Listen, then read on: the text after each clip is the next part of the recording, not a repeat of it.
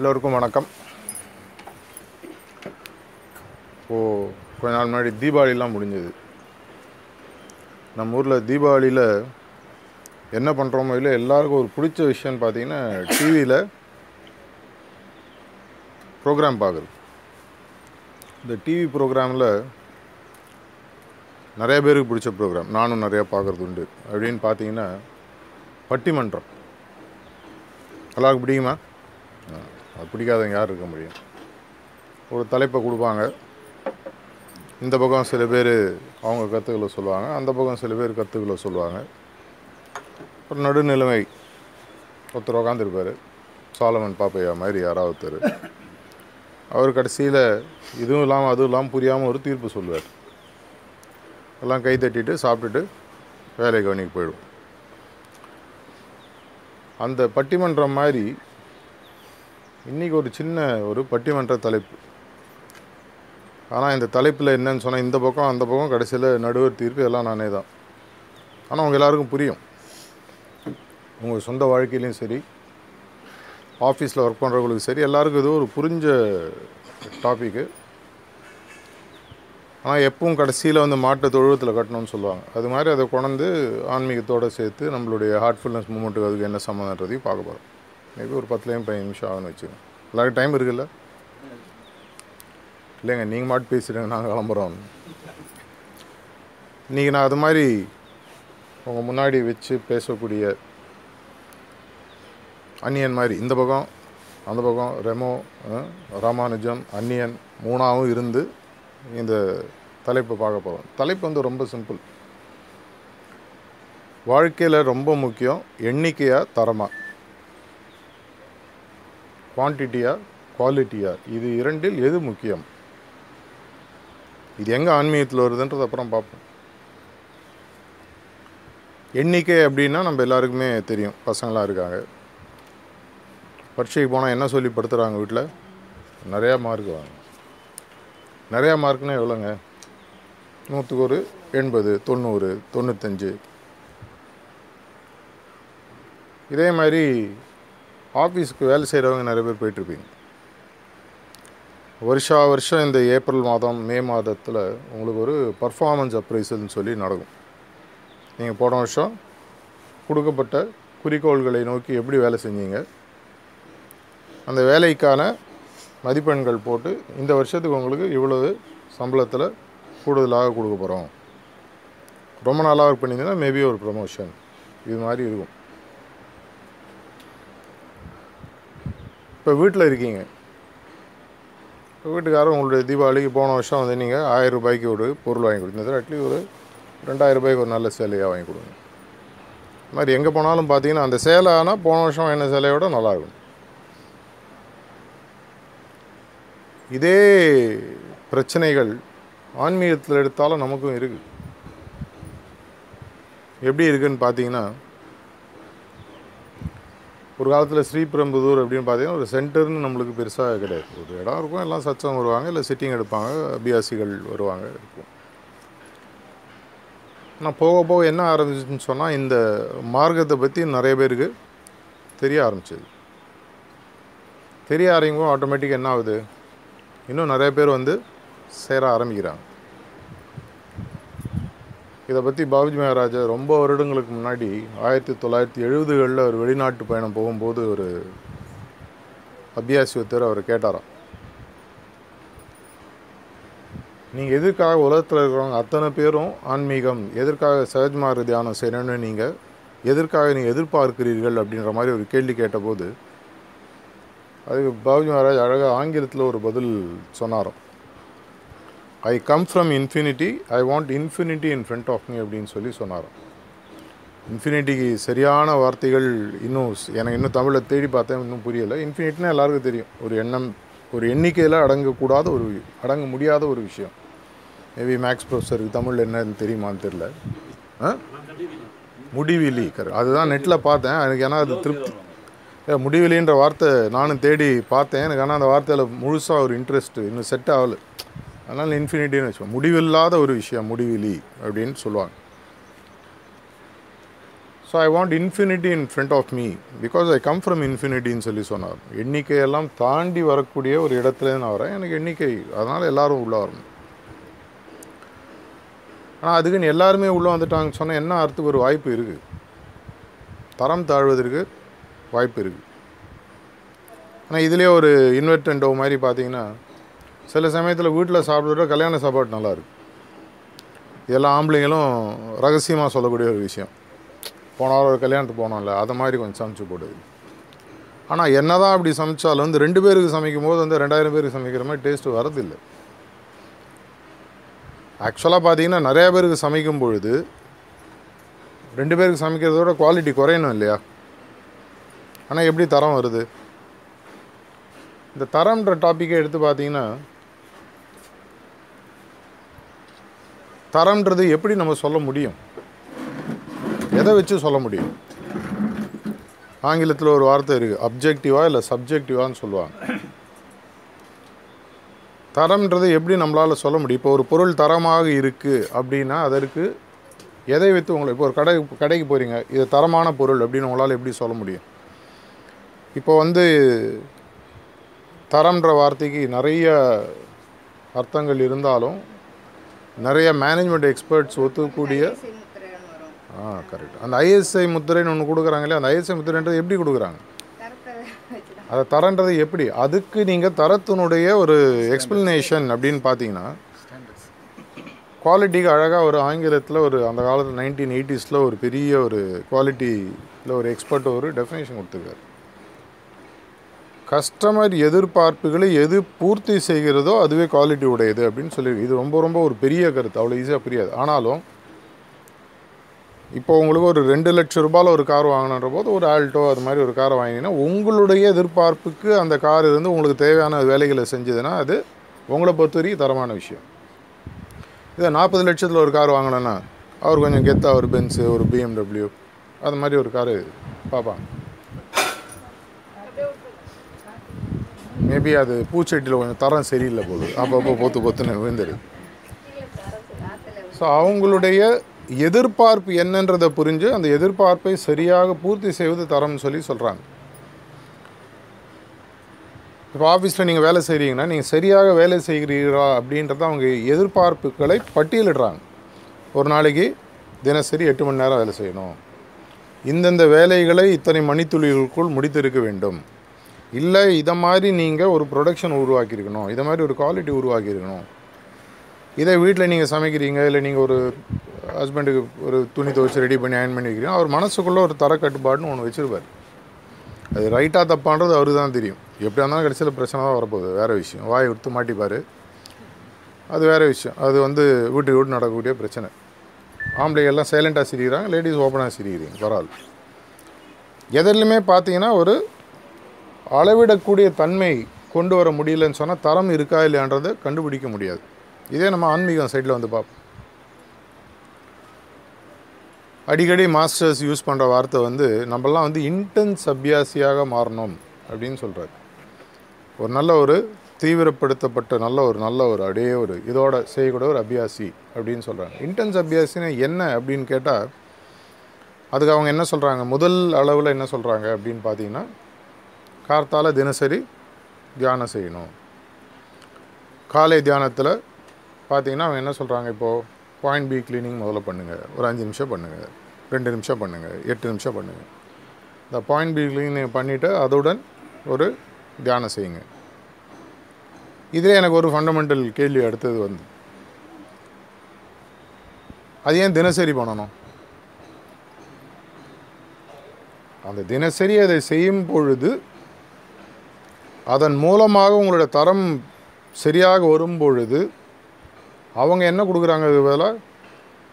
ஒரு குவான்டிட்டி ஒரு மெஷர் கொடுக்குறாங்க. என்ன குவான்டிட்டி மெஷர் இப்போ வந்து பின் பிரதேஷ் ஹார்ட் ரீஜன் சொல்லி சொல்கிறாங்க அதில் நீங்கள் புதுதாக தியானம் செய்கிறா இருந்தால் நீங்கள் முதல் பாயிண்டில் இருக்கிறதா சொல்லி சொல்லுவாங்க. அங்கே தான் அவங்களுடைய ஆன்மீக வாழ்க்கையை ஆரம்பிக்குது தொடங்குது. ஒரு குருநாதர் அவர் நேரடியாகவோ இல்லை ஒரு ப்ரிசெப்டர் மூலமாகவோ அந்த யாத்திரான்றதை ஆரம்பிக்கும் பொழுது நீங்கள் மெதுவாக அந்த பாயிண்ட்டுக்குள்ளே நீங்கள் முதல்ல மூவ் ஆக ஆரம்பித்து அதுலேருந்து மெதுவாக அவங்களோட பயணம் ஆரம்பிக்குது. இது கடைசியாக பல பிரதேசங்களை ஹார்ட் ரீஜன் மைண்ட் ரீஜன் இதெல்லாம் தாண்டி போய் கடைசியாக ஃபைவ் ரிங்ஸ் ஆஃப் ஸ்ப்ளெண்டர் இதெல்லாம் சொல்லுவாங்க. படிச்சிருந்தீங்கன்னா உங்களுக்கு தெரியும். கடைசியாக பதிமூணாவது பாயிண்ட் அதுவும் போய் சேர்ந்துட்டீங்கன்னா இல்லை அதுக்கு மேலே இருக்குன்றாங்க. ஸோ அப்படி பார்த்தீங்கன்னா இந்த குவாலிட்டின்றதை டைரெக்டாக நம்மளால் யாருக்கும் புரிய வைக்க முடியறதில்ல. அதை கூட என்ன பண்ணுறோம் பையன் அவன் கேட்குறான் அம்மா அம்மா நான் நூறு மார்க் வாங்குன்னு சொல்லி நான் என்ன பண்ணோம் நீங்கள் வேணா நல்லா அப்படிங்கன்னு சொன்னால் அவனுக்கு புரியுமா? புரியாது. இப்போ மேக்ஸ் வாத்தியார் என்ன சொல்லுவாங்க? ஒரு நாளைக்கு ஒன் ஹவர் எக்ஸ்ட்ரா இந்த சப்ஜெக்டை எக்ஸ்ட்ரா படி. இந்தந்த சிலபஸில் இந்தந்த விஷயங்களை நீ கொஞ்சம் இன்னும் ஃபோக்கஸ்டாக படி. அதாவது நம்மளுடைய மனித எண்ணங்களே பார்த்திங்கன்னா இந்த நம்ம டுவாலிட்டி இரண்டு தன்மைகள் இருக்கக்கூடிய வாழ்க்கையில் நம்ம இருக்கோம். நம்மளுக்கு எதையுமே வந்து அந்த இரண்டு தன்மைகளை மாற்றி புரியாது. நல்லது கெட்டது சுகம் துக்கம் பணம் வறுமை இப்படி எல்லையும் எல்லாத்தையுமே இரண்டு இரண்டாக தான் நமக்கு பார்த்து பழகும். தனியாக பார்த்தோன்னா நமக்கு புரியக்கூடிய அப்ட்ராக்ட் விஷயம். தியானம் சொல்கிறாங்க உங்களை தியானத்தில் வந்து உங்களுக்கு முதல்ல என்ன சொல்லி கொடுக்குறாங்க? ஹார்ட்டில் சோர்ஸ் ஆஃப் லைட் இருக்கிறதா தியானத்தில் உங்கள் எண்ணத்தை வச்சு ஆரம்பிக்க சொல்கிறாங்க எதனால் சோர்ஸ் ஆஃப் லைட்டுன்னு சொல்கிறாங்க கடவுள் அருபமானவர் இல்லையா? உருவம் கிடையாது. எல்லா தன்மைகளையும் தாண்டியவர் நல்லது கெட்டது எல்லாத்தையும் தாண்டியவர். டுவாலிட்டின்றது அவர் கிடையாது. டைம் கிடையாது. ஸ்பேஸ் கிடையாது. எல்லாம் சொல்கிறோம் ஆனால் நமக்கு அந்த நேரடியாக அந்த தன்மை புரியாது. மனித மனத்திற்கு ஏதாவது ஒன்று பிடிக்கிறது வேணும். அதனால் கடவுளுக்கு இருக்கிறதுக்குள்ளே க்ளோசஸ்ட்டாக ஒளியை எடுத்து அந்த எண்ணத்தை கொடுத்து அதன் மூலமாக பழக்கப்படுத்த படுத்த படுத்த மேபி ஒரு நாளில் நீங்கள் அந்த அப்ட்ராக்டை உங்களால் அதை ஒரு மாதத்துலேயோ ஒரு வருஷத்துலேயோ அஞ்சு வருஷத்துலேயோ பத்து வருஷத்துலேயோ உங்களோட ப்ராக்டிஸ் இன்னும் பன்மை இன்னும் ஏற ஏற ஏற ஒருவேளை அந்த நிலையை நீங்கள் அடையக்கூடிய வாய்ப்பு இருக்குது இதே தான் நம்மளுடைய வாழ்க்கையிலையும். ஒரு ஆஃபீஸில் ஒர்க் பண்ணுறவர் கேட்டிங்கன்னா அவர் முதல்ல என்ன சொல்ல வருஷம் வருஷம் நல்ல சம்பளம் வேணும். போன வருஷத்தோட இன்னும் நல்ல சம்பளம் நல்ல ப்ரொமோஷன் வேணும்.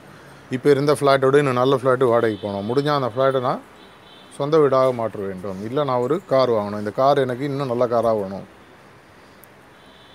எப்போ நம்ம இந்த மெட்டீரியல் லைஃப் அப்படின்ற ஒரு உடல் மூலமாக ஆன்மீக வாழ்க்கை நோக்கி போகிறோமோ இந்த இரு துருவங்களும் தொடர்ச்சியாக நம்ம துரத்திட்டே இருக்கு.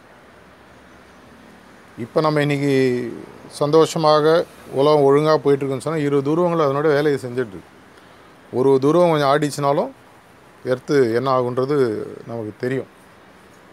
ஸோ நம்ம நடுவில் பேலன்ஸ்டாக இருக்கணும் இந்த ரெண்டு எண்டு இருக்குது இதே மாதிரி நம்மளுடைய ஆன்மீகம் ஆன்மீக முன்னேற்றம் அப்படின்றத எடுத்து பார்த்தீங்கன்னாலும் நம்ம தொடர்ச்சியாக ஆன்மீகத்தில் முன்னேறணும்னு சொன்னால் நம்மளுடைய பயிற்சி செம்மையாக அமையணும். நான் முதல்ல சொன்ன மாதிரி தியானம் ஒரு அரை மணி நேரத்தில் ஒரு மணி நேரம் செய்யுங்க. ஏங்க அஞ்சு மணி நேரம் செய்யக்கூடாதா? அஞ்சே அஞ்சு நிமிஷம் பண்ணால் போகாதா அரை மணி நேரத்துலேருந்து ஒரு மணி நேரம். அதே மாதிரி சாயங்காலத்தில் என்ன சொல்கிறாங்க எல்லா வேலைகளையும் முடித்தவுடன் உட்காந்து சுத்திகரிப்பு பண்ணுங்கள் எவ்வளோ நேரங்க பண்ணணும்? சுத்திகரிப்பு. எவ்வளோ நேரம் பண்ணணும்? பண்ணுறீங்களா எல்லாரும்? அப்பப்போ. அதே பாத்திரத்தில் சமைச்சிருந்தீங்கன்னா சாப்பாடு எப்படி இருக்கும்? அதே மாதிரி சுத்திகரிப்பு பண்ண பண்ண தான் பாத்திரத்தினுடைய அதனோட பொலிவு ஒழுங்காக இருக்கும். அவர் கொடுக்கக்கூடிய விஷயங்கள் கரெக்டாக போயிடும் சாயங்காலத்தில் சுத்திகரிப்புன்னு சொல்கிறாங்க ரிசப்டர்ஸ் இண்டிவிஜுவல் சிட்டிங் எடுத்தாலும் அவங்களோட மெயின் வேலை என்னென்னு பார்த்தீங்கன்னா சுத்திகரிப்பு செய்யுது சுத்திகரிப்பு செஞ்சு முடியும் பொழுது பாத்திரம் தயாராக இருக்கிற நிலைய மேலே இந்த டிரான்ஸ்மிஷன் பிராணாகுத்தின்றத விஷயம் இறங்குது. இன்றைக்கி சிட்டிங்லேயும் பார்த்தீங்கன்னா உங்களுக்கே தெரியும். சாயங்காலம் க்ளீனிங் எவ்வளோ நேரம் பண்ணணுமா பதினஞ்சுலேருந்து அரை மணி நேரம் பண்ணால் நல்லது. அட்லீஸ்ட் ஒரு பதினஞ்சு நிமிஷமாக பண்ணுங்கன்றாங்க. அங்கேயும் பார்த்தீங்கன்னா தரத்தை கொண்டு வருவதற்கு ஒரு எண்ணிக்கையை கொடுக்க வேண்டியது. எவ்வளோ நேரம் வேணால் க்ளீனிங் பண்ணுங்கன்னு சொல்ல ஏன்னா தெரியும் அஞ்சு நிமிஷத்தில் நீங்களாம் எழுந்து போயிடுவீங்க. ஏதாவது ஒரு இலக்கை சொல்லும். பையனுக்கு எவ்வளோ வேணால் மார்க் வாங்கினா அநேகமாக அஞ்சு பத்து தான் வாங்குவான். ஏன்னா ஒருத்தர் கேட்டாராம் டேய் நாளைக்கு பிடிஏ மீட்டிங் இருக்குது உன்னோட மார்க் ஷீட்டில் எடுத்துன்னு போனோம் எவ்வளோடா மார்க் வாங்கியிருக்கேன் அப்பா இருபது வருஷம் முன்னாடி நீ வாங்கின மார்க் தப்பா அப்பா அம்மா கொடுத்தாங்க. அதில் நீ வாங்கியதோடு நான் நல்லா வாங்கியிருக்கேன் பாருங்க அதனால் பிடிஏல அப்பாவால் பேச முடியாது. ஏன்னா பையன் ஏறினா அப்பாவோட மார்க் ஷீட்டை கையில் வச்சுருக்கான். நீ எட்டாம் கிளாஸ் வாங்கின மார்க் இருக்குது. கொஞ்சம் பார்த்து பேசு. அது மாதிரி அந்த தன்மை வரணும்னு சொன்னால் அதற்கு ஏற்ற வேலைகள் எல்லாத்துலேயுமே நமக்கு ஒரு மெஷரை கொண்டு வர வேண்டியது. அதனால தான் குவாலிட்டி அப்படின்றதுல பெரிய பெரிய மேதைகள்லாம் சொல்லுவது without a measure quality can not be டன்னு சொல்லுவாங்க.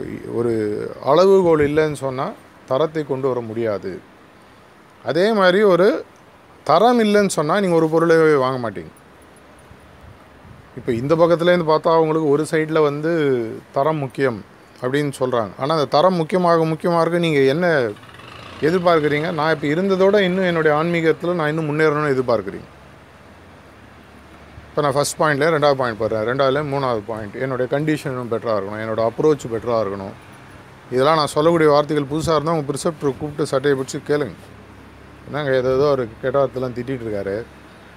என்னங்க இது? கண்டிஷன்றாரு பொசிஷன்றாரு அப்ரோச்ன்றாரு இப்போ புதுசாக ஆர்ட் ஃபீல்டில் சேர்ந்தவங்களும் ஒருவேளை புரியலன்னு சொன்னால் உங்களுடைய ப்ரிசெப்டர் போய் இதெல்லாம் ஏதோ சொன்னாரே என்னன்னு கேளுங்க.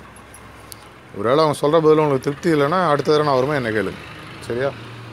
இது சரியாக சரியாக வரும்பொழுது உங்களோட ஆன்மீக முன்னேற்றம் பெட்டராக பெட்டராகும் போது ஒன்றாம் கிளாஸ் பையன் ரெண்டாம் கிளாஸ்க்கு வரும் ரெண்டாம் கிளாஸ் பையன் மூணாம் கிளாஸ் வரும் ஒன்றாம் கிளாஸ்லேயே நல்லா படித்து நல்லா படித்து நல்லா படித்து வாத்தியாருக்கு தெரியும். வருஷா வருஷம் ஒன்றாம் கிளாஸ்லேயே உட்கார வச்சா அவர் என்ன சொல்லுவான் ஏங்க நீங்கள் சொன்ன மாதிரி செய்கிறேன் சொன்ன மாதிரி படிக்கிறேன். சொன்னதோட நிறையா மார்க் வாங்குறேன். நான் ரெண்டாம் கிளாஸ் போனேன்ல. பதிமூணு கிளாஸ் வச்சுருக்கீங்க. பதிமூணாம் கிளாஸுக்கு நான் எப்போ வருது? அப்படின்னு இந்த விஜயகாந்த் படம் பதிமூணாம் கிளாஸ் இல்லை இது. நிஜமான பதிமூணாவது பாயிண்ட் அந்த அந்த பதிமூணாம் கிளாஸ் வருது. அப்படின்னு பார்க்கும்போது பார்த்தீங்கன்னா எப்படி வந்து இரண்டு கைகள் சேர்ந்து ஒரு வேலையை செய்தோ அது மாதிரி ஆன்மீகத்துலேயும் எண்ணிக்கையும் தரமும் பாதியும் இரண்டும் சேர்ந்து வேலை செய்யும்போது தான் ஒரு முன்னேற்றம்ன்றது ஏற்படுது. உதாரணத்துக்கு சென்னை மெட்ரோ ஜோன் இருக்குது மாஸ்டர் ஆயிரத்தி தொள்ளாயிரத்தி அறுபத்தி நாலில் சார்ஜி மகாராஜ் அவருடைய ஃபஸ்ட்டு சிட்டிங் எடுத்து சென்னையில் சஹஜ மார்க்கம் அப்படின்றதில் மொத்தமாக அவர் சொல்லுவார் ஆறு பேரும் என்னமோ தான் இருந்தாங்கன்னு சொல்லுவார். மொத்த சென்னையில் ஆறு பேர் இருந்தாங்க. சொல்லக்கூடிய அளவுக்கு பெருசாக அபியாசிகள் ஒன்றுமே கிடையாது. மொத்த இந்தியாவில் பார்த்தீங்கன்னா ஒரு ஐநூறுலேருந்து ஆயிரம் அபியாசிகள். ஆன்மீக தேடலில் சஹஜ மார்க்கமாக தேடுறாங்க அவ்வளோதான் இருந்தாங்க. ஆனால் அவங்க என்ன பண்ண ஆரம்பித்தாங்க தன்னை புடம் போட்ட தங்கமாக மாற்ற ஆரம்பித்தாங்க எல்லோரும். அவங்களுடைய தன்மை மாற்றம் மாற மாற அதுக்கு அவங்க என்ன பண்ணாங்க திரும்பி திரும்பி? காத்தால தியானம் சாயங்காலம் சுத்திகரிப்பு ஒன்பது மணிக்கு யூனிவர்சல் ப்ரேயர் யாம் பெற்ற இன்பம் பெருக வையம் உலகத்தில் இருக்கிறவங்க எல்லாருக்கும் இந்த சந்தோஷம் போய் அடையணும். இந்த ஃபெய்த் வளரணும் அப்படின்ற எண்ணங்களை கொண்ட இரவு நேர யூனிவர்சல் ப்ரேயர் யூனிவர்சல் ப்ரேயருக்கும் படுக்கிறதுக்கு முன்னாடி இப்போ ஒரு ரெண்டு வருடங்களுக்கு முன்னாடி முன்னாடியே இருந்த விஷயம் பாபுஜி மகாராஜ் கண்டுபிடிச்ச விஷயத்த நம்மளுடைய மாஸ்டர் தாஜி இப்போ கொண்டு வந்திருக்காரு. பாயிண்ட் ஏழை தியானம் பண்ணுங்கள் ஸோ தட் உங்களுடைய இம்ப்ரெஷன்ஸ் இன்னும் டெவலப் ஆகாமல் சில விஷயங்களை சோர்ஸ்லேயே ரெகுலேட் பண்ணுறதுக்காக பாயிண்ட் ஏ மெடிடேஷன் ஒரு அஞ்சு நிமிஷம் இன்ட்ரடியூஸ் பண்ணியிருக்காரு. படுப்பதற்கு முன்னாடி ஒரு அஞ்சுலேருந்து பத்து நிமிஷம் நம்மளுடைய மிஷன் ப்ரேயரை சொல்லி அதனுடைய அர்த்தத்தை புரிந்து கொண்டு அதிலேருந்து அப்படியே தூக்கத்துக்கு போயிட்டிங்கன்னா ஃபுல் கனெக்டிவிட்டியும் உங்களுக்கு டுவெண்ட்டி ஃபோர் ஹவர்ஸ் மெயின்டைன் ஆகுது. கான்ஸ்டன்ட் ரிமெம்பரன்ஸ் தொடர்நிலை நினைவு அவர் மேலே இருக்குது இதை நீங்கள் கரெக்டாக ஒரு குருநாதர் சொல்லும்பொழுது அதுலேயும் பார்த்தீங்கன்னா நேரம்ன்றது ஒரு அளவு. அந்த நேரத்தில் நாம் செய்யக்கூடிய விஷயத்தை சரியாக செய்வதுன்றது நம்மளுடைய தரம். இதை செய்யும்பொழுது அவங்களுடைய தன்மை மாற்றம் இன்னும் பெட்டராக ஆர ஆக ஆரம்பிச்சது. நாலு நாற்பது ஆச்சு நாற்பது நானூறு ஆச்சு நானூறு நாலாயிரம் ஆச்சு அப்படியே பெரிய பெருகி இன்றைக்கி சென்னையில் மட்டும் ஒரு வாரத்தில் பல இடங்களில் நமக்கு கிட்டத்தட்ட ஒரு எண்பத்தி அஞ்சு எண்பத்தி ரெண்டுலேருந்து எண்பத்தஞ்சு ஞாயிற்றுக்கிழமையில் சென்டர்ஸ் மட்டும் இன்றைக்கி இருக்குது ஒரு காலத்தில் சவுத் இந்தியாவிலே இவ்வளோ கிடையாது. இன்றைக்கி சென்னையில் மட்டும் இப்போ இங்கே தியானம் நீங்கள் பண்ணுற மாதிரி எண்பத்தஞ்சு இடங்களில் ஞாயிற்றுக்கிழமை தியானம் பண்ணுறாங்க இது இல்லாமல் திங்கள்லேருந்து வெள்ளிக்கிழமை வரைக்கும் பல்வேறு நிறுவனங்களிலும் பள்ளிகளிலும் கல்லூரிகளிலும் கிட்டத்தட்ட ஒரு இரநூ இரநூறு இரநூத்தி இருபது இடங்களில் தியானம் நடக்குது. ஸோ கிட்டத்தட்ட பார்த்திங்கன்னா ஒரு முந்நூறு இடங்களில் வார வாரம் ஒரு ஃபிக்ஸட் டைமில் தியானத்தில் எல்லோரும் ஈடுபடுறாங்க. இந்த தியானத்தை அவங்க செய்ய செய்ய செய்ய என்ன ஆகுது? இந்த நாலாயிரன்றது இன்றைக்கி பதினாறாயிரத்தில் வந்து என்ன கிட்டத்தட்ட பதினாறாயிரம் பேர் வார வாரம் தியானம் பண்ணிகிட்ருக்காங்க இப்போ அந்த காலத்தில் நீங்கள் கோயிலுக்கெல்லாம் போகிற பழக்கம் உண்டு. இன்றைக்கும் நிறைய பேர் போகிறோம் நம்மளுடைய பிரதர் இங்கே இருக்கார். அவர் டெம்பிள் கனெக்ட்னு சொல்லி ஃபுல்லாக பார்க்குறாரு அவருடைய வேலையை பார்த்தோன்னா கோயிலில் போய் அங்கே வரவங்களுக்கு ஆன்மீகத்தை கொடுப்பது. இப்போ கோயிலில் போகும்போது பார்த்தீங்கன்னா சில கோயில்களுக்குன்னு சில தன்மைகள் இருக்கும். அந்த கோயிலில் போனீங்கன்னா உங்களுடைய எதிர்பார்ப்புகள் நடக்கும்னு சொல்லி ஒரு கோயிலை ப்ரமோட் பண்ணுவாங்க. இங்கே கூட ஒரு பெரிய பக்கத்தில் கோயில் இருக்குது அது எதனால் வருதுன்னு பார்த்தீங்கன்னா அங்கே இருக்கக்கூடிய ஒரு விக்கிரகமோ இல்லை அங்கே பிராண பிரதிஷ்டை பண்ணப்பட்ட ஒரு விக்கிரகத்துலேருந்து வர சக்தியை விட அங்கே போகிறவங்களோட எண்ணம் அதுவாக மாறும்பொழுது ஆட்டோமேட்டிக்காக அது உங்களுக்கே அது திரும்பி கிடைக்குது. இந்த கோயிலுக்கு போனால் மனசு நிம்மதியாக இருக்கும் நினச்சி நீங்கள் போகும்போதே போவதற்கு முன்னாடி அந்த இடத்துல மனது நிம்மதியை நீங்கள் உருவாக்கிட்டுறீங்க. இது உங்களுடைய ஃபெய்த் பேஸ்டு சிஸ்டம் இது உங்கள் ஃபெய்த்து தான் இன்ஃபேக்ட் மாஸ்டர் உங்கள் ஃபெய்த்து தான் கடவுளுக்கே நம்பிக்கை கொடுக்குது. ஏன்னா உலகத்தில் மனிதன் ஒருவன் உருவாவதற்கு முன்னால் கடவுள் இருக்காரா இல்லையான்ற யாருக்கும் தேவையில்லை தெரியணுன்ற அவசியமும் இல்லை. இந்த ஆறாவது அறிவுன்னு ஒன்றத்தை கொடுத்து ஏழாம் அறிவுன்னு ஒரு படத்தையும் எடுத்து புரிய வச்சதுக்கப்புறம் தான் ஒரு பகுத்தறிவு மூலமாக கடவுள் இருக்காருன்றதை கண்டுபிடிக்கணுன்ற எண்ணம் நமக்கு வந்தது.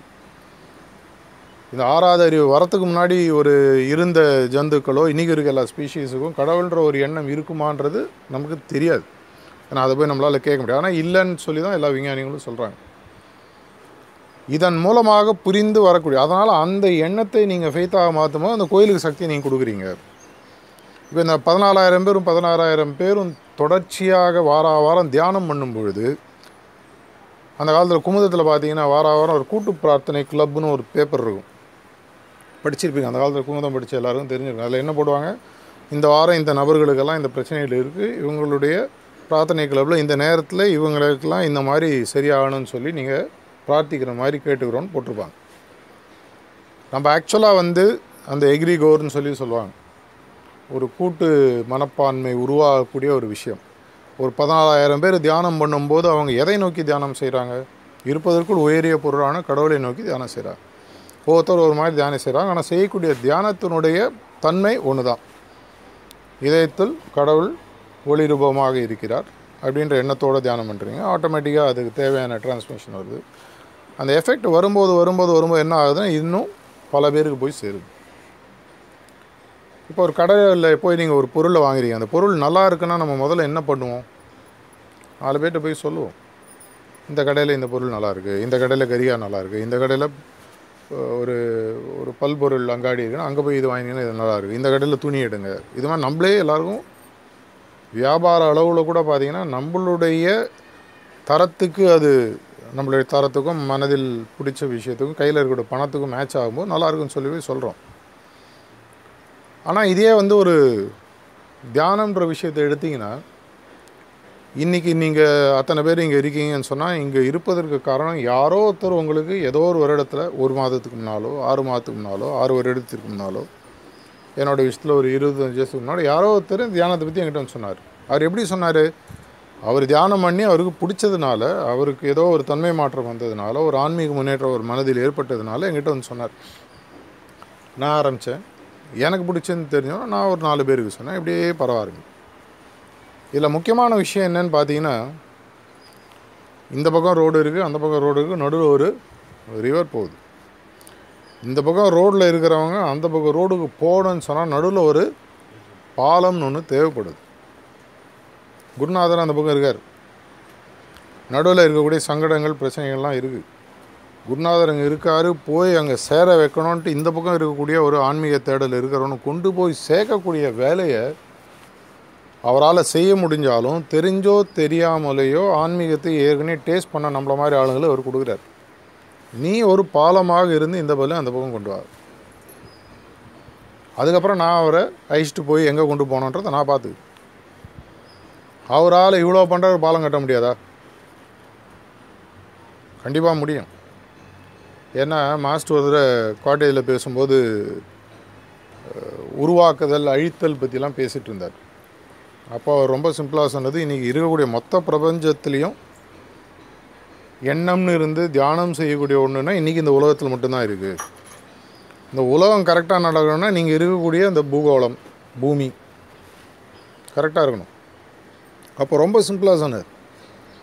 பாபி மகாராஜ் ஒரு தடவை சொன்னாராம் இந்த பூகோளத்தை இந்த பூமியை சூரியன்லேருந்து ஒரு டிகிரி தள்ளினீங்கன்னா உறைஞ்சி போய் நம்மளாம் செத்துருவோம்.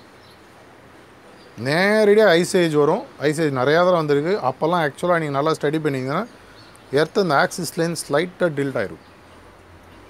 அப்போ என்ன ஆனால் தடால்னு ஒரு எக்கச்சக்கமாக குளுமை. குளுமையை தாக்க முடியாமல் எல்லோரும் போயிடுவாங்க. இதே ஒரு டிகிரி சூரியன் நோக்கி வருதுன்னு வச்சுக்கோங்க. என்னாகும் சர்ஃபேஸ் டெம்பரேச்சர் அறுபது எழுபது எண்பது தொண்ணூறுன்னு போக ஆரம்பிச்சிடும் சஹாரா டெசர்ட்டில் சர்ஃபேஸ் டெம்பரேச்சர் அறுபது டிகிரி அங்கே போய் இருக்க முடியுமா? அங்கே இருக்கிறவங்களும் இருக்காங்க. ஆனால் நம்மளால இருக்க முடியாது. அதே ஒரு நூறு டிகிரி ஆச்சுன்னா பூமி இருக்கும். நீ இருப்ப நான் இருக்க மாட்டேன்னு சொல்கிற மாதிரி பூமி இருக்கும் நம்மளாம் போயிடும் இதை அவர் கரெக்டாக எப்படி அவங்க மெயின்டைன் பண்ணுறாங்களோ அவரால் என்ன வேணும் அவர் தான் இப்படின்னா அழிக்க முடியும். இப்படின்னா முடிக்க முடியும். பாபுஜி மகாராஜாவில் ஒரே ஒரு தாட்டில் அத்தனை பேர் லிபரேட் பண்ண முடியாதானே கண்டிப்பாக முடியும். ஒரு மாஸ்டர்ஸ்னால முடியும் ஒரு குருநாதரால் முடியும். ஆனால் இப்போ நம்மளுடைய வாழ்க்கையிலே இருக்குது இப்போ அத்தனை பேர் நீங்களாம் உட்காந்துருக்கீங்க இப்போ பிரதர் எங்களுக்குலாம் ஒரு டெம்டேஷன் ஒரு வாட்ஸ்அப் மெசேஜ் போட்டார். சச்சங்க இருக்குங்க இவ்வளோ பேர் வருவாங்க அதெல்லாம் போடல. சச்சங்க முன்னாடி சாப்பாடு இருக்குது அப்படின்னு வாட்ஸ்அப் போட்டார். எதனால் போட்டாருன்னு தெரியல.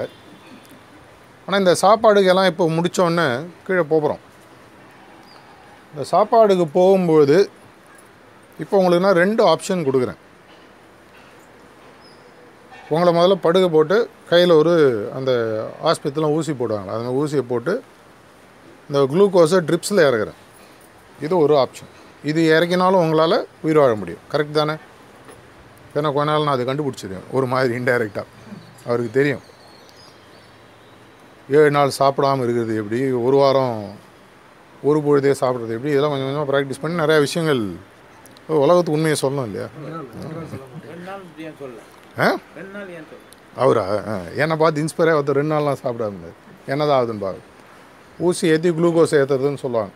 இது மாதிரி உண்டு. இன்னொன்று தலைவாழையில போட்டு ஒரு நாற்பத்தஞ்சு ஐட்டம் வச்சு. ஐடியா அப்பா என்னமா இருக்கு அது ஆ, அப்படியே அதை பார்த்து நம்மளுக்கு வேணுங்கிறத பார்த்து எடுத்து நல்லா திருப்தியாக சாப்பிட்டு. அப்படியே வாலண்டியர் கொடுத்து இலையை எடுத்து போடுப்பான்னு சொல்லி. இது இரண்டத்தில் உங்களுக்கு எந்த மாதிரி ஆப்ஷனில் நீங்கள் சாப்பிட விருப்பப்படுவீங்க? குளுக்கோஸ் ஏற்றி சாப்பிடணுமா? இல்லை இலையை போட்டு முன்னாடி சோறு வச்சு அது மாதிரி சாப்பிட்டா பெட்டரா ம்? எதனால்? சுவை மட்டும் இல்லை. இங்கே தான் வந்து பார்த்தீங்கன்னா முக்கியமான விஷயம் நம்மளுடைய ஈகோன்னு ஒன்று வருது. தமிழில் சரியான வார்த்தை அகம்பாவம் அகம்பாவன்ற வார்த்தை கிடையாது. அகங்கா எப்படி பார்த்தாலும் சரியான வார்த்தை. ஈகோன்றது ஒரு சக்தி தான். அகங்காரம்ன்றது அதனுடைய தவறான வெளிப்பாடு. ஈகோன்னு வச்சுக்கோங்களேன். இந்த ஈகோ வந்து நமக்கு சொல்லுது உனக்கு வேணுங்கிறது நீ எடுத்துக்கோ. உனக்கு வேணுங்கிறது நீ பிடிச்சி சாப்பிடு. உனக்கு உடலுக்கு எது வேணும்னு உனக்கு தெரியும். அப்படி தெரிஞ்சால் நானும் வீம்புக்கு சாப்பிடாம இருக்கேன்னு சில பேர்லாம் சொல்லிட்டு இருக்காங்க. இதே அவங்களுக்கு படுகு போல் ஊசி கொடுத்து கையில் கொடுத்தாங்கன்னா உங்களுடைய ஃப்ரீ வில் உங்களுடைய ஈகோவை தாண்டி யாரோ ஒருத்தர் அவங்களுடைய ஃபோர்ஸை யூஸ் பண்ணுறாங்க இது நமக்கு பிடிக்காது. ஸோ ஒரு குருநாதர் நமக்கு உதவி பண்ணுவதற்கு அவர் தயாராக இருந்தாலும் நம்மளுடைய ஈகோன்ற ஒரு அஞ்ஞானத்தை போட்டு எனக்கு ஆன்மீகம் எப்போன்னு எனக்கு தெரியும். அப்படின்னு சொல்கிறவங்களும் இருக்கும். குருநாதர் பார்த்து நீங்கள் அப்படி உட்காருங்க. எங்களுக்கு வேணுங்கிறப்போ நாங்கள் வரோம். நாங்கள் தான் ஐயாயிரம் பத்தாயிரம் வருஷமாக என்ன பண்ணியிருக்கோம் வேணுங்கிறப்போ உஷாராக கோயிலுக்கு போவோம் சாமி கும்பிடுவோம். என்ன வேணுமோ கேட்போம். அவர் அள்ளி அள்ளி கொடுப்பாரு. வீட்டுக்கு வந்துடும் வீட்டுக்கு சாமி வச்சுட்டு வந்தால் கஷ்டம். டெய்லி ஏந்தோடனே பக்கத்தில் உட்காந்தாருன்னு வச்சுக்கங்களேன் கொஞ்சம் இடிக்கும் கஷ்டம். ஏங்க எப்போ கொஞ்சம் கோயில் உட்காருங்க வேணுங்கிறப்போ வரோம்ல. ஏன் இங்கே வந்து படுத்துறீங்க? இதையும் மீறி வீட்டில் சாமி ரூம்னு வச்சுருப்பாங்க. ஆனால் சாமி ரூமுக்கு கண்டிப்பாக எல்லார் வீட்லையும் நான் போனால் மெயினாக பார்த்தா கதவு இருக்குது பயம் எங்கே ஏது வந்துட்டாருன்னா டக்குன்னு கதவை மூடி லைட் ஆஃப் பண்ணிவிடுவாங்க ஏன்னா அது சாமி கண்ணில் இருட்டு தெரியாது இல்லையா? கண்ணு தெரியாது இல்லை? மூடிட்டோம் எங்கேன்னு சொன்னால் நம்மளுடைய ஒரு சார் சாமி மூணுறதுக்கு இப்போ தான் சார் கலாச்சாரம் கதவு போட்டு ஒன்று அதாவது வேதத்தில் கடவுள் அப்படின்ற வார்த்தை இருக்க வழிய கோயில்ன்ற வார்த்தை கிடையாது. கரெக்டு அது எப்படின்னா நம்மளுடைய வசதிக்கு ஒன்றுனா சாமி நம்ம மாற்றிட்டுருக்கோம் ஆசாமியாக அவரை மாற்றிடுறோம் இல்லையா? அது ஒருத்தருடைய எண்ணம். எனக்குன்னு சில எண்ணங்கள் இருக்கலாம் உங்களுடைய எண்ணங்கள் இருக்கலாம். எனக்கு தெரிஞ்ச வரைக்கும் நமக்குன்னு சில கம்ஃபர்ட்டாக கடவுளை கும்பிடுவதற்கான வழியை நம்ம கண்டுபிடிச்சிடுறோம் ஸோ நம்ம ஆன்மீகத்தை கூட பார்க்கும்போது என்னுடைய வழிபடி நீங்கள் எனக்கு கொடுங்க. ஏன்னா ஒரு தடவை பாபுஜி மகாராஜ் யூரோப்பில் சிட்டிங் கொடுத்துருந்தாராம். ஒரு வெள்ளைக்கார பையன் அவர்கிட்ட வந்தானோ அப்படி இங்கிலீஷ்லலாம் பேசிட்டு சொன்னான்னா ஐயா உங்கள்கிட்ட சிட்டிங் எடுத்தால் நீங்கள் எல்லா என்னுடைய கர்ம வேலை சம்ஸ்காரஸ் எல்லாத்தையும் எடுத்துருவீங்களாமே? பாபுஜி சிரிச்சிட்டு அப்படியே கொஞ்சம் பார்த்துங்க இந்த நல்ல விஷயங்களை மட்டும் எடுத்துடாதீங்க கெட்டது மட்டும் எடுத்துருங்க. ஏன்னா நான் சின்ன பையன் இன்னும் நிறைய நாள் வாழணும் சந்தோஷமாக இருக்கணும்னு ஆசைப்பட்றேன். அது மாதிரி நம்ம குருநாதர்கள்ட்டையோ இல்லை கடவுள்கிட்டையோ இல்லை அது மாதிரி போகும்போது கூட நம்ம என்ன பண்ணுறோம் நமக்கு வேணுங்கிறபடி எல்லாமே வேணும்னு பார்க்குறோம் அதனால் என்ன ஆகுதுன்னா நம்ம மார்க்கத்தில் வேகமான முன்னேற்றம் பாசிபிளாக இருந்தால் கூட நம்ம ஸ்பீடுக்கு வந்தால் போருன்றவன் நம்ம குறைச்சிக்கிறோம். இது எதற்காக நான் சொல்ல வரேன்னு சொன்னால் இந்த தன்மை மாற்றம் நம்மள்ட்ட வரணும்னு சொன்னால் இந்த எக்ரிகோர்ன்ற டெவலப் ஆகணும்னு சொன்னால் இன்றைக்கி சென்னை இந்த சென்னை மெட்ரோ ஜோனில் வந்து பார்த்தீங்கன்னா கிட்டத்தட்ட ஒன்று புள்ளி இரண்டு ஐந்து கோடி மக்கள் இருக்கிறதா ஒரு ஸ்டாட்டிஸ்டிக்ஸ் சொல்லுது. இதில் வந்து பதினாலாயிரம் பேர் தான் இன்றைக்கி நம்ம இந்த டிரான்ஸ்மிஷன் பேஸ்ட் ஹார்ட்ஃபுல்னஸ் அப்படின்ற சிஸ்டமில் தியானம் பண்ணுறாங்க அதேமாதிரி வெவ்வேறு விஷயங்களை தியானம் பண்ணுறவங்க இருக்காங்க இல்லை கடவுளை வேறு மாதிரி பார்த்து வேறு மாதிரி அடையணுன்ற எண்ணத்தில் இருக்கிறவங்களும் இருக்காங்க. பாபுஜி மகாராஜா ஒருத்தர் பல வருடங்களுக்கு முன்னாடி ஃபாரினில் கேட்ட பொழுது இருப்பதற்குள் எந்த சிஸ்டம் பெஸ்ட்டுன்னு ஒருத்தர் கேட்டார் நம்ம மாஸ்டர் சாரிஜி மகாராஜ் ஒன்று குஷி ஆயிடுச்சான் நம்ம குருநாதரே ஆப்பு வைக்கிற மாதிரி ஒருத்தன் கேள்வி கேட்டான் பாரு. இவர் வாயால் சொல்லுவார். சஹஜ்மார் தான் பெஸ்ட்டுன்னு சொல்லுவாருன்னு பாரு அப்படின்னு வெயிட் பண்ணிட்டுருக்காரு அவர் சொன்னார் I prefer the system in which there is no power அசோசியேட்டட்ன்ற மாதிரி ஒரு பதில் சொல்லி சொன்னார். ஏன்னா நம்மளோட இதில் மட்டும்தான் பார்த்தீங்கன்னா சிஸ்டமில் எந்த விதமான சக்தி இல்லாத ஒரு சக்தி அப்படின்னு சொல்லுவாங்க. சரியான தமிழ் ஆக்கமான்னு தெரியாது. பவர்லெஸ் பவர் ஃபோர்ஸ்லெஸ் ஃபோர்ஸ் அது அப்படியே ஒரு இருப்பதற்குள் உலகத்துலேயே ரொம்ப ஹையஸ்ட் பவர்னு சொன்னால் வேக்யூம் அந்த புவி ஈர்ப்பு சக்தின்னு சொல்லி சொல்லுவாங்க. இது இருப்பு இருப்பதனால தான் நம்மளாம் நிலச்சிருக்கோம். இல்லைனா அப்படியே பறந்து போயிருக்கும் சந்திரனில் போனீங்கன்னா நம்ம மிதக்க ஆரம்பிச்சிடும் ஏன்னா நம்மளோட புவியீர்ப்பு சக்தி சக்திக்கு நம்மளோட உடல் பழகினது அங்கே செட் ஆகாது. அந்த ஸ்பீடுக்கு நம்மளுக்கு அவர் கொடுக்குறத நம்ம எல்லாத்தையும் எடுத்துகிட்டு போகிறது ஒன்று புள்ளி ரெண்டு இந்த கோடி மக்களுக்கும் போகணுன்னு சொன்னால் ஒரு சைடு குவான்டிட்டி பார்க்குறோம் இந்த ஒன்றே கால் கோடி மக்களுக்கும் போய் சேரணுன்ற ஒரு ஆசை நமக்கு இருக்குது இந்த ஸ்- மார்க்கத்தில் ப்ராக்டிஸ் பண்ணி ஒரு வாரம் ஒரு வருஷம் பத்து வருஷம் எவ்வளோ நாள் ப்ராக்டிஸ் பண்ணாலும் முதல் சிட்டிங்லேயே அந்த டிரான்ஸ்ஃபர்மேஷன் தெரிய ஆரம்பித்தவங்கள நிறைய பேர் பார்த்துருக்கேன். என்னுடைய அனுபவத்துக்கு நான் உணர்ந்திருக்கேன். தொடர்ச்சியாக உணர்ந்துட்டுருக்கு ஆனால் இந்த தரத்தை இதை மாதிரி ஒரு பொருள் இருக்குன்றது அத்தனை பேருக்கு எனக்கு வந்து ஒரு மனசில் நான் ஒரு பொருள் எனக்கு பிடிச்சி நல்லா இருக்குது அப்படின்னு யூஸ் பண்ண ஆரம்பிச்சு இன்னொருத்தருக்கு சொல்லணுன்றது ஒரு மனிதனுடைய நார்மல் எண்ணம். இதை போய் சொல்லுவதற்கு இன்றைக்கி நிறைய பேர் தயாராக இருக்காங்க. இப்போ இன்ஃபேக்ட் இப்போது சென்னை மெட்ரோ ஜோனில் பார்த்தீங்கன்னா ஒரு இரநூறு முந்நூறு வாலண்டியர்ஸ் இதை ஃபுல் டைமாக லிட்டரலாக செய்கிறாங்க இந்த இங்கே சென்டர் இருக்குன்னா பிரதர் பதுநாபன் இருக்கார் சென்டர் கோஆர்டினேட்டர் இருக்கார். சென்னையில் பத்தொம்போது சென்டர் இருக்குது நான் முன்னாடி சொன்ன இரநூறுக்கும் மேற்பட்ட தியான மையங்கள் இருக்குது எல்லா இடத்துலையும் இருக்குது பெரிய பெரிய ஆசிரங்கள் திருவள்ளூரில் இருக்குது மணப்பாக்கத்தில் இருக்குது அது மாதிரி நிறைய இடங்களில் கட்டிகிட்டு இருக்காங்க. இன்னும் பெருசாக கட்டிகிட்ருக்கோம் இவங்க அத்தனை பேருக்கும் இந்த போகணுன்ற எண்ணமும் நமக்கு இருக்குது ஆனால் இந்த பிரிட்ஜிலேருந்து இந்த பக்கத்தில் அந்த பக்கம் கொண்டு போய் எப்படி ஒரு கல்யாண சாப்பாடு கீழே ரெடியாக இருந்தால் கூட அது போடுவதற்கு ஒரு நாலு பேர் வேணும் இல்லையா? சமைப்பதற்கு ஆளுங்க இருக்காங்க. சிட்டிங் கொடுக்குறது ப்ரிசப்டர்ஸ் ரெடியாக இருக்காங்க. நானூற்றி முப்பது ப்ரிசப்டர்ஸ் சென்னை மெட்ரோ ஜோனில் இருக்காங்க. ஆனால் இப்போ ஒரு கல்லூரி இல்லை ஒரு கம்பெனியில் போனோன்னு சொன்னால் அந்த சுத்தமுத்து வேலைன்னு சொல்லுவாங்க. பாத்திரம் தேய்ச்சி ரெடி ஆகணும் இலையை போடணும் இலையை எடுக்கணும் பார்க்குறவங்களுக்கு பிடிச்ச மாதிரி சோறு போடணும். இது மாதிரி நிறையா வேலைகள் ஒரு ஆர்ட்ஃபுல்னஸ் ரிலாக்ஸேஷன் பண்ணணும். அந்த மாஸ்டர் கிளாஸ் வீடியோவோ இல்லை ஆடியோவோ போய் ப்ளே பண்ணணும். இது மாதிரி சின்ன சின்ன இது எப்படின்னு சொன்னால் என்னாலாம் வேலை செய்ய முடியுமா? அப்படின்ட்டு ஒரு காலத்தில் யோசித்த காலம் போய் நீ அவங்கவங்களுடைய இஷ்டத்துக்கு ஏற்ற மாதிரி வேலை செய்கிற மாதிரி வாலண்டியர் ஒர்க்குக்கான விஷயங்கள் கொண்டு வரப்பட்டு இருக்கு. இந்த வாலண்டியர் ஒர்க் எதனால் ரொம்ப முக்கியம்னு சொன்னால் மாஸ்டர் பல இடங்களில் சொல்கிறார் என்னை ஒரு குறிக்கோளை சேர்ந்து போய் அடைவதற்கு பல வழிகள் இருந்தாலும் ஃபாஸ்டஸ்ட் வழி அவரை போய் அடைவதற்கு நான் அவர் சொல்கிறது சர்வீஸ் மூலமானு சொல்லி சொல்கிறார் அந்த சர்வீஸ் நீங்கள் உலகத்துக்கு கொடுக்க கொடுக்க நேச்சரோட ஒரு லான்னு சொல்லுவாங்க. உலகத்துக்கு நீங்கள் எந்த அளவுக்கு கொடுக்குறீர்களோ அதை விட அதிகமாக உங்களுக்கு திரும்பி வருதுன்னு சொல்லி எல்லா மதங்கள்லையும் சொல்கிறாங்க எல்லா போதவர்களும் சொல்கிறாங்க எல்லா கீதை குரான் எதை எடுத்தாலும் இதை பற்றி எல்லாருமே சொல்கிறாங்க நீங்கள் கொடுக்க கொடுக்க கொடுக்க கொடுக்க தான் உங்களுக்கு திரும்பி வருது. மகாபாரதத்தில் கர்ணனோட கதை படிக்கிறோம். கடைசியில் அவர் உயிர் போக மாட்டேங்குது அப்போ வந்து கிருஷ்ணர் வந்து கேட்குறாரு உன்னுடைய செஞ்ச அத்தனை தர்மத்தோட பலன் எனக்கு கொடுன்னு சொல்லி அப்புறமா தான் அவர் உயிர் போகுது. அந்த அளவுக்கு அவருக்கு உலகத்துக்கு அவர் கொடுத்ததுனால கடைசியில் அவர் அது தன்னோட உயிரை கூட அது அதனால் தர்மம் தலை காக்கம்லாம் பாட்டெலாம் இருக்கு உங்களுக்கு தெரிஞ்சிடும் அந்த அளவுக்கு நம்மளுடைய பரிணாம வளர்ச்சி வரணும்னு சொன்னால் ஒரே ஒரு வழி எனக்கு தெரிஞ்ச வழி. ஏன்னா மாஸ்டர் ரெண்டாயிரத்தி பத்தில் லக்னோவில் பேசும்போது சொன்னார் என்னுடைய முன்னேற்றத்துக்கு காரணம் தன்னை பற்றி அவர் ரொம்ப ஹம்பிளாக சொன்ன விஷயம்னு பார்த்தீங்கன்னா என்னுடைய பரிணாம வளர்ச்சிக்கு காரணம் இரண்டு வழிகள் இருந்தது. ஒன்று என்னுடைய குருநாதன் மேல் அன்பு செலுத்துதல். இன்னொன்று அந்த அன்பை என்னால் செலுத்த முடியுதோலோ அந்த அன்பு என்னை வந்து அடைவதற்கு எனக்கு ஒரே வழி தெரிஞ்சு சர்வீஸ்ன்னு சொல்லி சொன்னார். நம்மளால் அன்பு செலுத்தக்கூடிய அளவுக்கு நமக்கு திறமை இருக்கான்னு நம்மளுக்கு தெரியும். ஆனால் நம்மளால் கண்ணுக்கு தெரிஞ்சு கண்டிப்பாக தெரிஞ்ச விஷயம்னு சொல்லி பார்த்தீங்கன்னா நம்மளால் சர்வீஸ் பண்ண முடியும். இருந்த இடத்துலையும் சர்வீஸ் பண்ணுறதுக்கு ஹார்ட்ஃபுல்னஸ் இருக்குது பல வழிகள் இருக்குது என்னென்ன வழிகள்ன்றது மேபி முடிஞ்சால் நம்ம ஷேர் பண்ணுவோம். இல்லைனா அவங்க சென்டர் கோஆர்டினேட்டர் இருந்து கூட நீங்கள் கேட்கலாம். நீங்கள் வீட்டில் இருந்தோ இல்லை உங்களால் வாரத்துக்கு ஒரு அரை மணி நேரமோ ஒரு மணி நேரமோ எதாக இருந்தாலும் முடியும். நீ ஆரம்பிச்சு வச்ச பட்டிமன்றத்தினோட முடிவுன்னு சொல்லி பார்த்தீங்கன்னா தரமும் எண்ணிக்கையோ ஒரு காயினுடைய ரெண்டு சைடு மாதிரி. இந்த ஷோலே படம் மாதிரி தூக்கி போட்டால் ரெண்டு சைடு வர மாதிரி ஹெட்ஸு காயின் இது கிடையாது. ஒரு சைடு தரம் ஒரு சைடு எண்ணிக்கை. ஒன்று வளர வளர வளர இன்னொன்று வளரும். எதை முதல்ல வளர்க்கணும் எதை அடுத்து வளர்க்கணுன்றது ஒரு கேள்வி இல்லை. இரண்டும் சைமல்டேனியஸாக வளரணும். இதற்கு நம்மளுடைய பணி மிக மிக பெரிய பணி. ஏன்னா ஒரு ரெண்டு மூணு வாரத்துக்கு முன்னாடி ஒரு போர் சம்மந்தப்பட்ட ஒரு படம் பார்த்துட்டு இருந்தேன். அந்த படத்தில் வந்து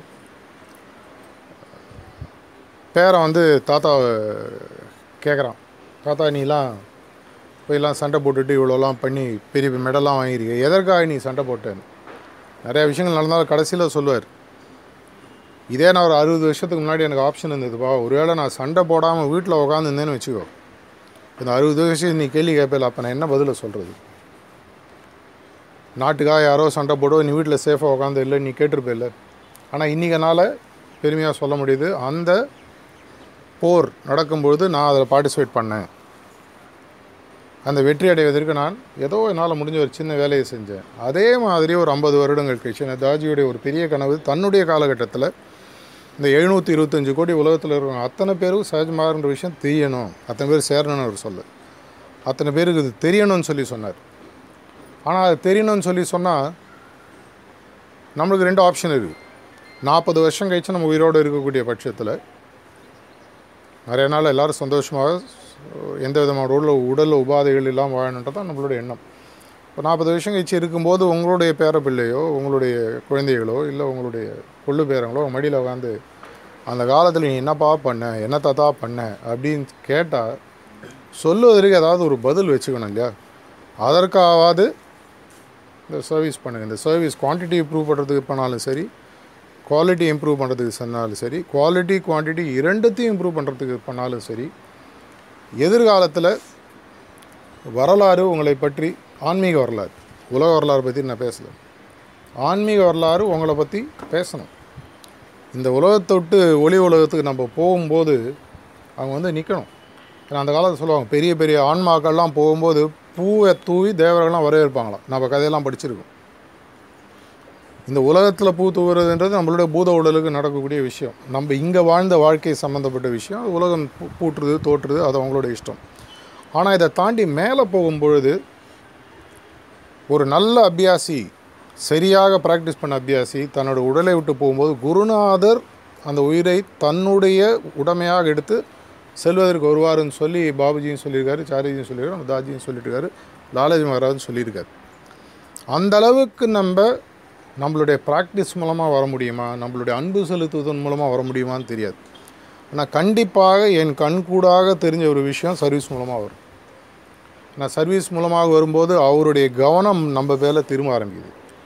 ஆன்மீகத்தில் நம்மளோட வேலை எப்போ முடியுதுன்னா மாஸ்டருடைய கவனம் நம்ம மேலே திரும்பிச்சுன்னா நம்ம வேலை வரும்.